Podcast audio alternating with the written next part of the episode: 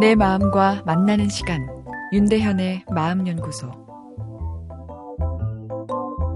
고등학교 여학생의 사연입니다. 힘든 고등학교 생활에 위로를 주는 것이 책입니다. 멘토들의 책을 읽으면 나도 그분들처럼 멋진 삶을 살 거야 희망을 얻습니다. 그런데 삶의 모델로 생각했던 멘토들이 구설수에 휘말리면서 추락하는 것을 보면 괴롭습니다. 아, 이런 내용입니다. 사람 마음엔 좋은 멘토를 찾으려는 욕구가 존재하죠. 그 사람과 동일시하고 나도 그 사람처럼 가치 있는 삶을 살아야지 하는 희망도 갖게 되고요. 가치 있는 멘토에 대해 나를 동일시하면 멘토와 나 사이에 감성의 융합이 일어나 내 자신의 가치가 상승한 느낌을 가지게 되죠.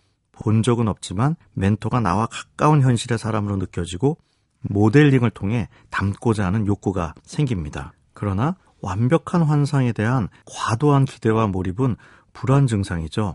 털어서 먼지 안 나오는 사람이 어디 있겠습니까?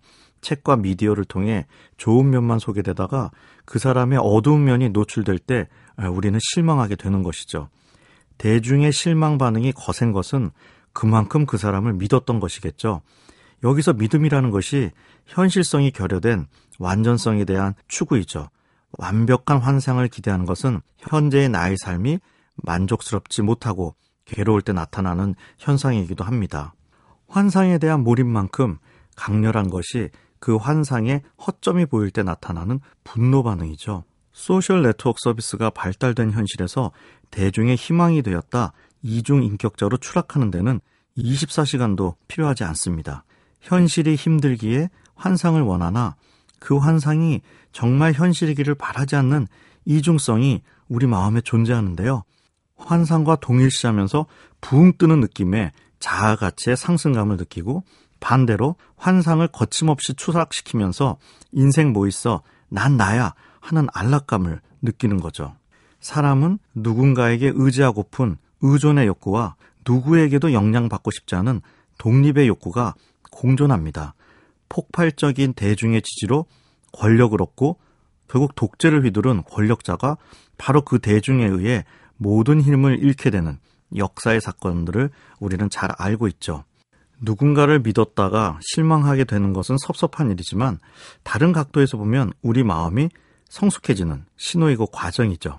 완전한 환상에 대한 추구와 동시에 공존하는 어떤 불완전성에 대한 거친 분노 반응은 모양만 다를 뿐 성취 중심의 사회에서 가치 중심의 사회로 옮겨가는 과정에서 일하는 사회 현상이다. 아, 이런 생각이 드는데요. 화려한 성취가 삶을 의미 있게 살기 위한 필요 조건이 아니라는 것을 사회와 내 마음이 배워가고 있는 거죠.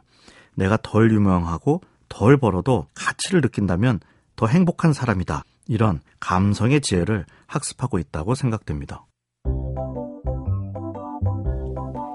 윤대현의 마음연구소. 지금까지 정신건강의학과 전문의 윤대현이었습니다.